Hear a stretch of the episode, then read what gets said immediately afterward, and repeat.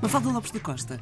Hoje, no Almanac, vamos falar sobre superstições sim. que têm a ver com a ferrugem. A, a ferrugem traz assim tantas superstições consigo. Traz sim. E há uma superstição muito antiga que, segundo a qual, se diz que é muito bom sinal quando as chaves de uma casa ganham ferrugem. Não se entende, não se entende muito bem porquê desta Ficar crença. perro é provavelmente Exatamente. uma das melhores, maiores consequências disso, mas pronto. Exato.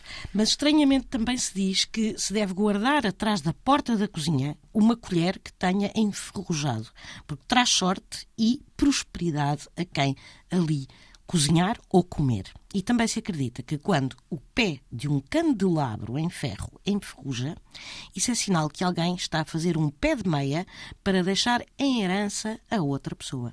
E por fim, diz-se que para evitar que uma ferradura usada como amuleto enferruje, há que banhá-la em azeite nas noites de lua cheia.